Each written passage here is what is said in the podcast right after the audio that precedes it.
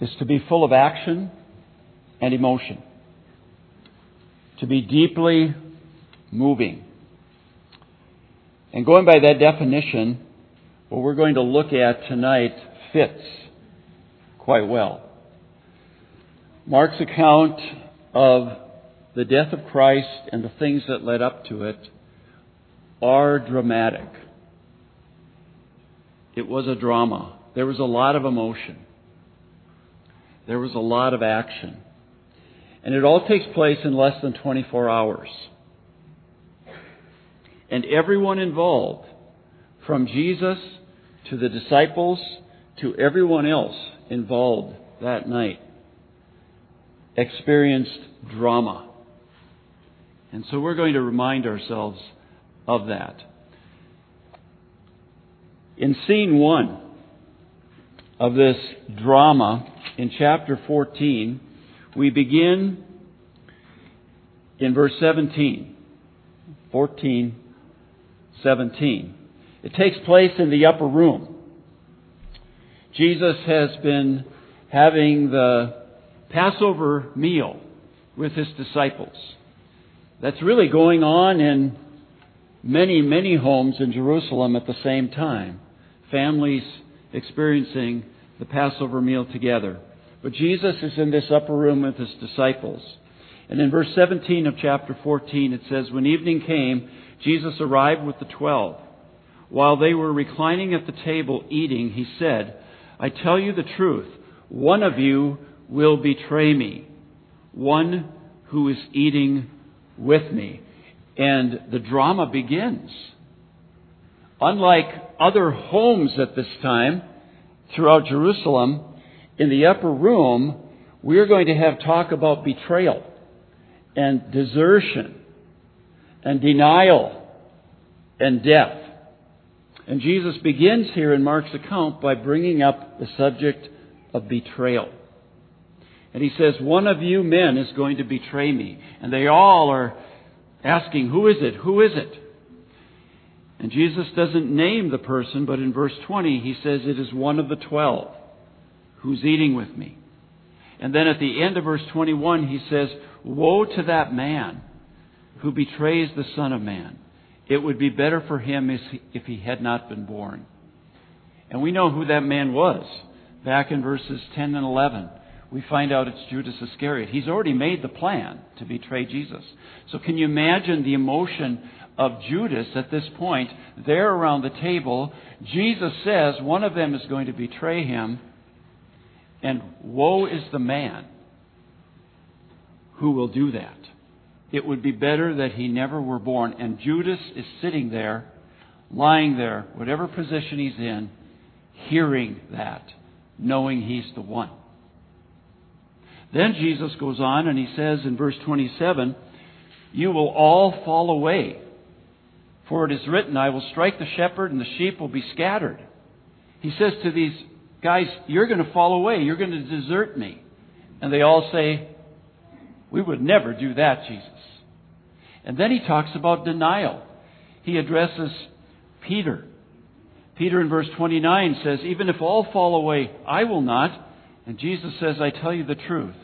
Today, yes, tonight, before the rooster crows twice, you yourself, Peter, will disown me three times. What an emotional time for Peter as he hears Jesus tell him he's going to deny him three times. And then Jesus is also talking about death betrayal, desertion, denial, and death. And that's when, according to verse 22, he takes the bread and he says, This is my body. And then he takes the cup and he says, This is my blood. Now, whether the disciples understood he was talking about his death, we don't know. Probably not. But Jesus knew. That had to be very emotional for him to talk about his own death as he shows the bread, my body, the cup, my blood. That must have been a very emotional time in the upper room. And after that time is over, they move to the second scene, and it's in a garden. It's in the Garden of Gethsemane. And Mark starts in verse 32 to describe this scene. And it says, They went to a place called Gethsemane, and Jesus said to his disciples, Sit here while I pray. And he took three of them. He took Peter, James, and John along with him, and he began to be deeply distressed and troubled. My soul is overwhelmed with sorrow to the point of death, he said to them. Stay here and keep watch. Now, some people would say, well, Jesus would never get overwhelmed with emotion. Jesus would never be distressed. Oh, yeah? Mark isn't giving his opinion here. He's quoting Jesus. Jesus is the one that is saying he's overwhelmed. And he says to these three disciples, I want you to stay here and watch and pray. And Jesus goes on, as we know, off by himself, and he prays. And it's a very dramatic prayer. Very dramatic prayer. It's a prayer of surrender. We're familiar with it. We know that Jesus asked the Father if, if this cup, what he's about to experience, could be taken away from him. Yes, Jesus asked for that. This was dramatic, emotional for him. But then he surrenders to the will of the Father. But not my will, yours. And we're told that he comes back three times and then goes and prays three times. And each time he comes back, what does he find? Peter, James, and John sleeping. And he says in verse 37 Simon, are you asleep? Could you not keep watch for one hour? Watch and pray so that you will not fall into temptation. The spirit is willing, but the body is weak. The one time, I can't find any other places in the Gospels, the one time that Jesus basically says, I need you guys. I can't think of another time when he expresses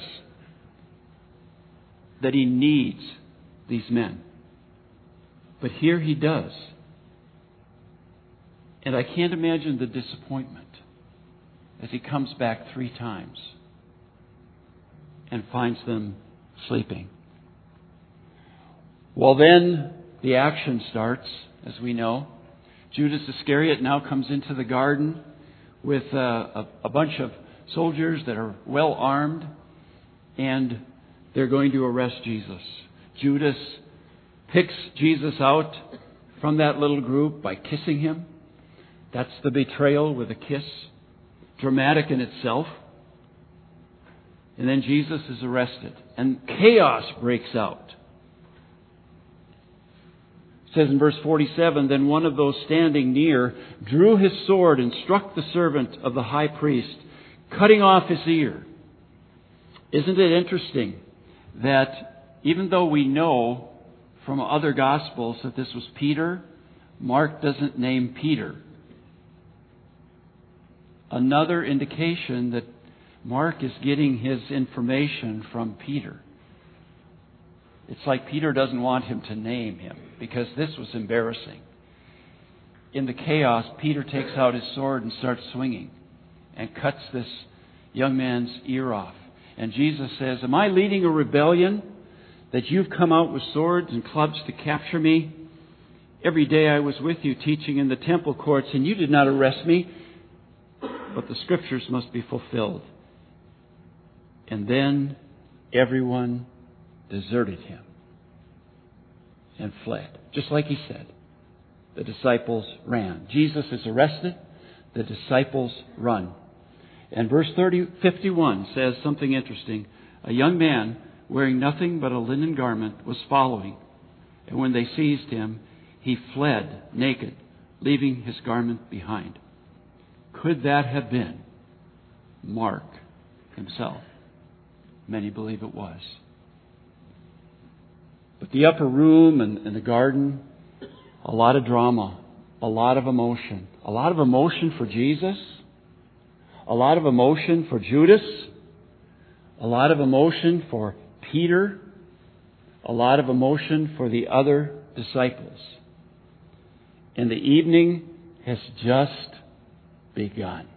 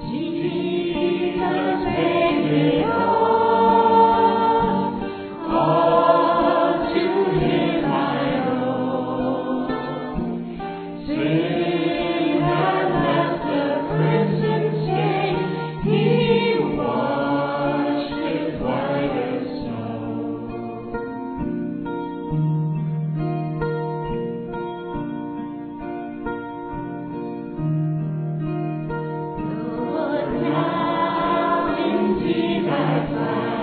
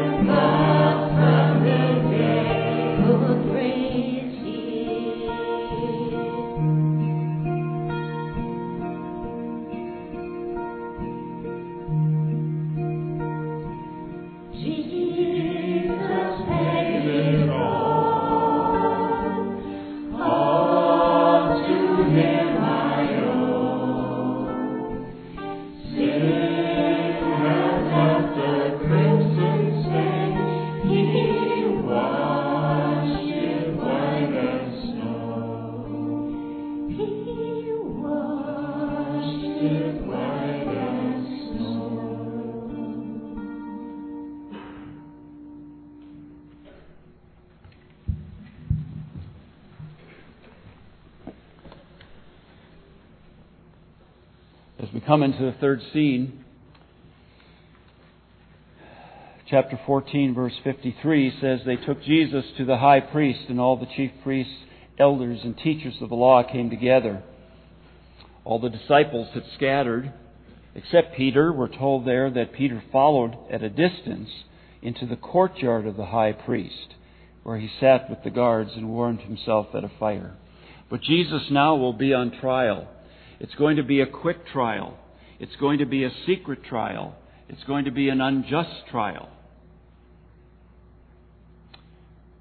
These religious leaders want to get it over as soon as possible. They want to get rid of Jesus. And so the trial is held totally in violation of how trials were to be held.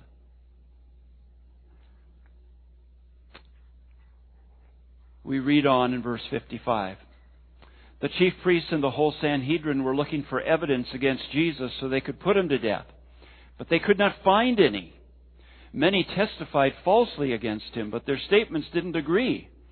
Then some stood up and gave this false testimony against him. We heard him say, I will destroy this man made temple and in three days build another not made by man. Yet even then their testimony did not agree. The religious leaders couldn't find anything against Jesus, so they bring all these false witnesses to give testimony that isn't even true. And at the end of verse 61, the high priest asked Jesus, Are you the Christ? Are you the Messiah? The Son of the Blessed One? I am, said Jesus. And you will see the Son of Man sitting at the right hand of the Mighty One and coming on the clouds of heaven. And then the high priest tore his clothes. Why do we need any more witnesses? He asked. You've heard the blasphemy. What do you think? And they all condemned him as worthy of death. And then notice this. Some of them began, these are religious leaders. They began to spit at him. They blindfolded him. And then they struck him while blindfolded with their fists. And they mocked him. They said, Prophesy. And the guards took him and beat him.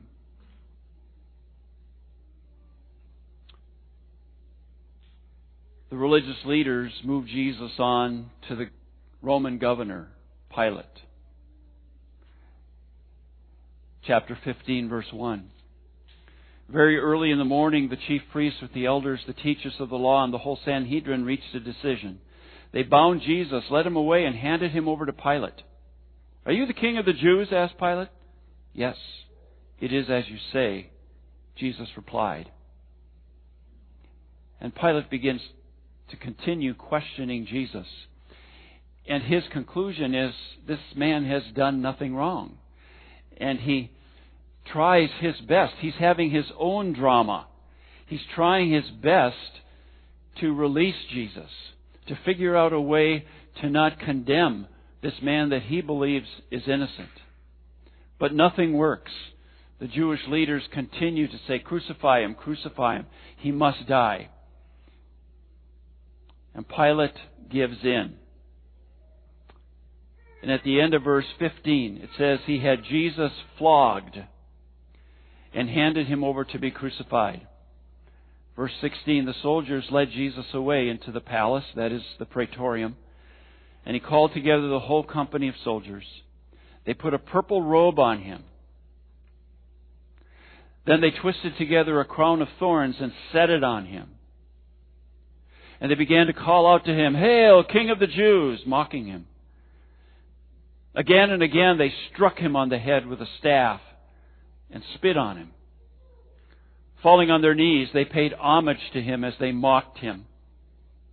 And then they took off the purple robe and put his own clothes on him, and they led him out to be crucified. So the trial is totally in violation of any law, any rule of law. And through the trial, Jesus is beaten, he is mocked, he is spit on. And by this time, after facing that from the religious leaders and then from the Roman soldiers, Jesus must be bleeding. He must be covered with welts. Uh, there must be swelling from being punched in the face. He is suffering. He is experiencing pain. Meanwhile, down in the courtyard, around a campfire, we have Peter.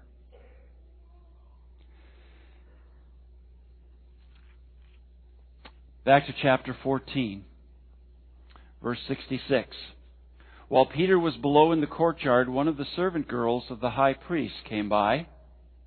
And when she saw Peter warming himself, she looked closely at him. Now remember, this is a servant girl. This isn't a Roman soldier. This isn't even a grown man. This is a servant girl. And she says, You also were with that Nazarene, Jesus. But Peter denied it. I don't know or understand what you're talking about, he said, and went out into the entryway. And when the servant girl saw him there, she said again to those standing around, This fellow was one of them. And again, for the second time. Peter denied it. After a little while, those standing near said to Peter, Surely you're one of them. You're a Galilean.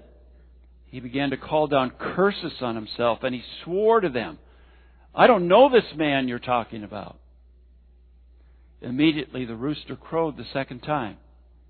Then Peter remembered the word Jesus had spoken to him Before the rooster crows twice, you will disown me three times.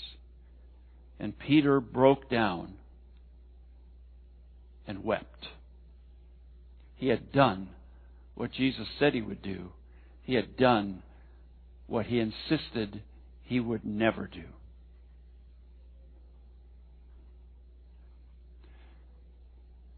This was a very emotional time for Peter. This was a terrible time for Jesus.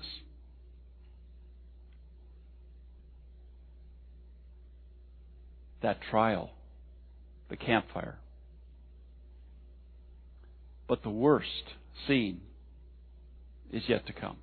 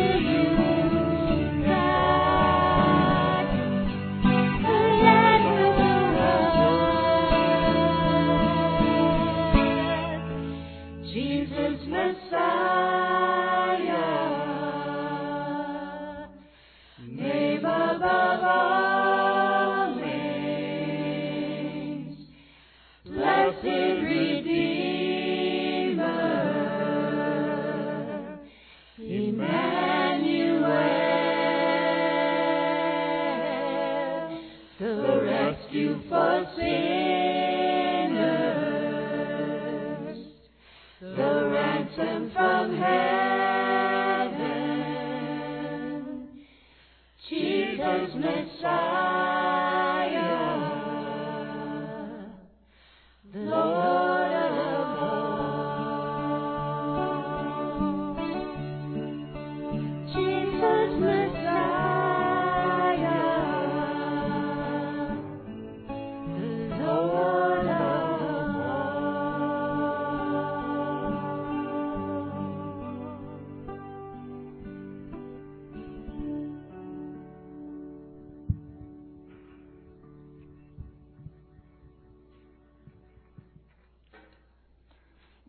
Mark goes on to the fifth and final dramatic scene. Chapter 15, verse 24. And they crucified him. Which is really interesting because that's all Mark says. And they crucified him. He doesn't go into detail as to how they went about doing that. Why?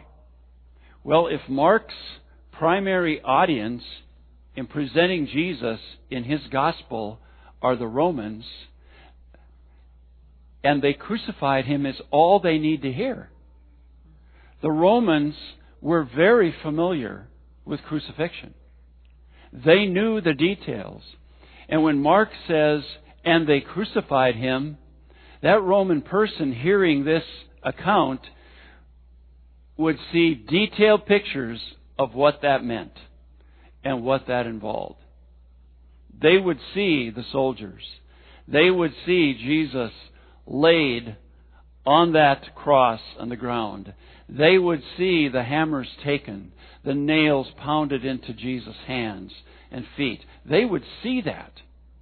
They would see ropes tied around his wrists. They could picture it. So all Mark had to say was, and they crucified him. But here's what Mark does tell us.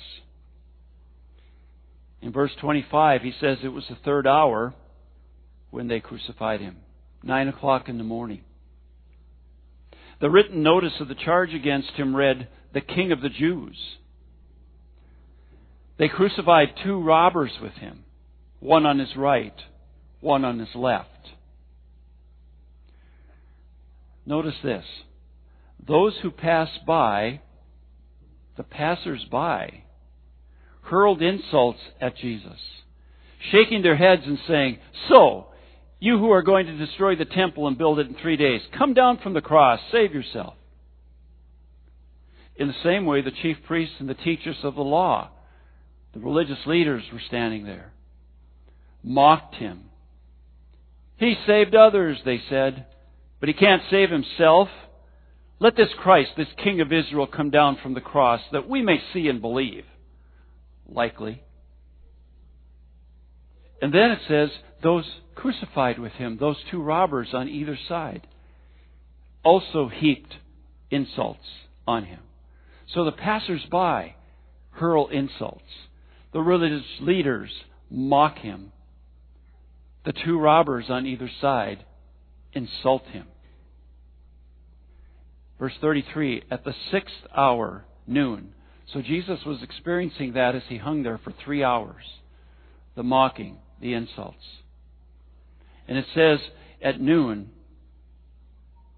the whole land became dark for three hours until three o'clock. And at the ninth hour, three o'clock, Jesus cried out in a loud voice, Eloi, Eloi, lama sabachthani, which means, My God, my God, why have you forsaken me? You see, during those three hours of darkness, God separated himself from Jesus. And that was the period when he was paying the penalty of sin. Separated from God, being judged for the sins that were not his during those three hours of darkness.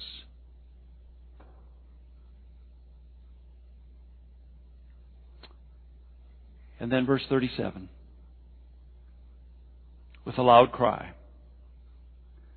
After six hours on the cross, Jesus breathed his last. He died. And the curtain of the temple was torn in two from top to bottom. And this next verse is so important in the book of Mark. And when the centurion, the Roman centurion, who stood there in front of Jesus, heard his cry and saw how he died, he said, Surely this man was the Son of God. Is it not appropriate and significant that in Mark's account of the crucifixion, the last words spoken are by a Roman soldier. Do you realize the significance of that? If Mark's primary audience are the Romans, in his account, the last words spoken at the cross are by a Roman soldier. And what is he declaring? Certainly, this was the Son of God. Mark could have had one of the women at the cross say that. Wouldn't have meant as much to the Roman reader. Mark could have had John, one of the disciples whom we know was there with Mary, make that statement. It would not have been significant to a Roman reader. But Mark is presenting Jesus to the Romans. And significantly and powerfully, he makes sure that the declaration by a Roman soldier is the last word. Certainly, he was the Son of God. That would make the Roman reader think. And so, we have this drama in less than 24 hours. Jesus going through so much emotion. His disciples going through so much emotion. Peter, Judas, specifically those two, going through so much of their own drama. And really, the religious leaders, very dramatic, a lot of emotion. Pilate, a lot of emotion. Even the ones who are insulting and beating him and mocking him, a lot of emotion.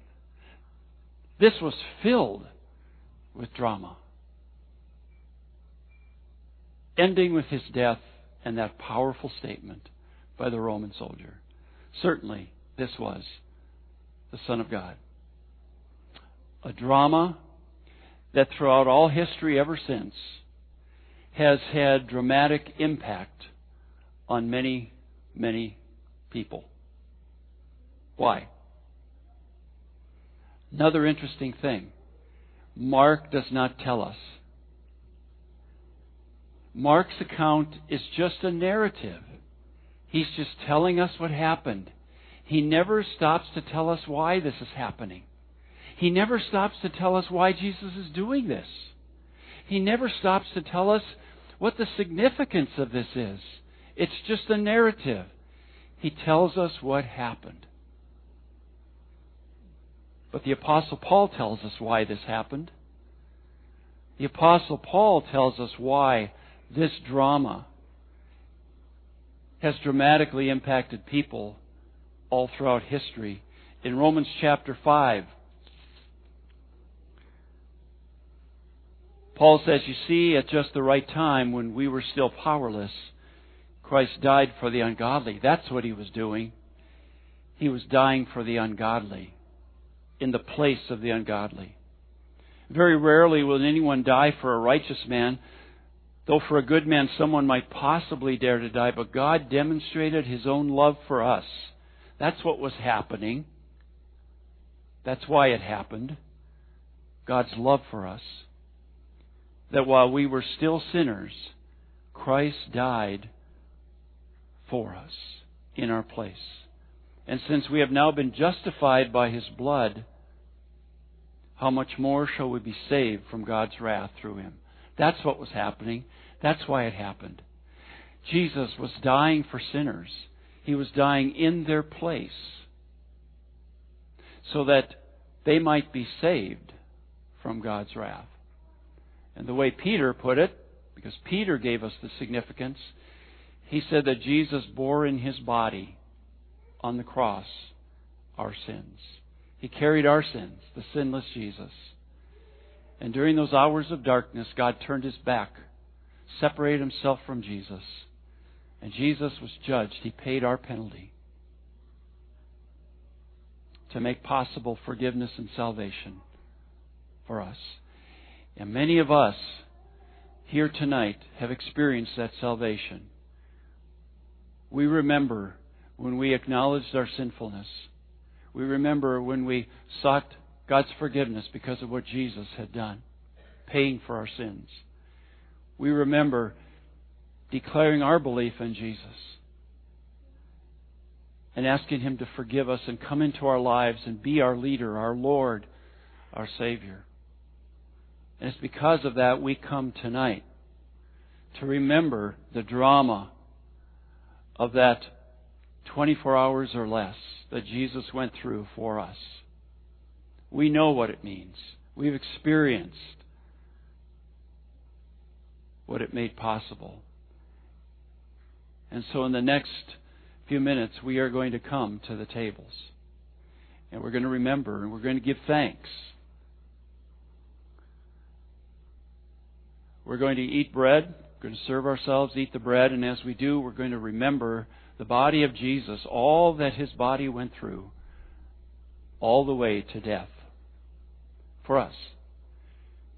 We're going to drink from the cup and remember the blood of Jesus that was shed as he paid for our sins so we could be forgiven. I'm going to thank the Lord for the bread and what it represents, the cup and what it represents, and then invite you to come. Just come whenever you want. Uh, you don't have to come if you don't want. That's your choice tonight. But if you want to come and remember and give thanks, you come uh, to any of the tables, and uh, we'll take as long as it takes uh, for us to do that. So let's pray. Our Father, thank you for reminding us tonight of what it was like during that 24 hours or less. What it was like for Jesus. What it was like for his disciples. What it was like for anyone who was involved. So emotional. So much passion. So much suffering so much distress, so much anger, so dramatic, and to realize it was for us. Jesus, those of us who are here tonight who've experienced your salvation, we thank you, and we're going to come to your table and give you thanks.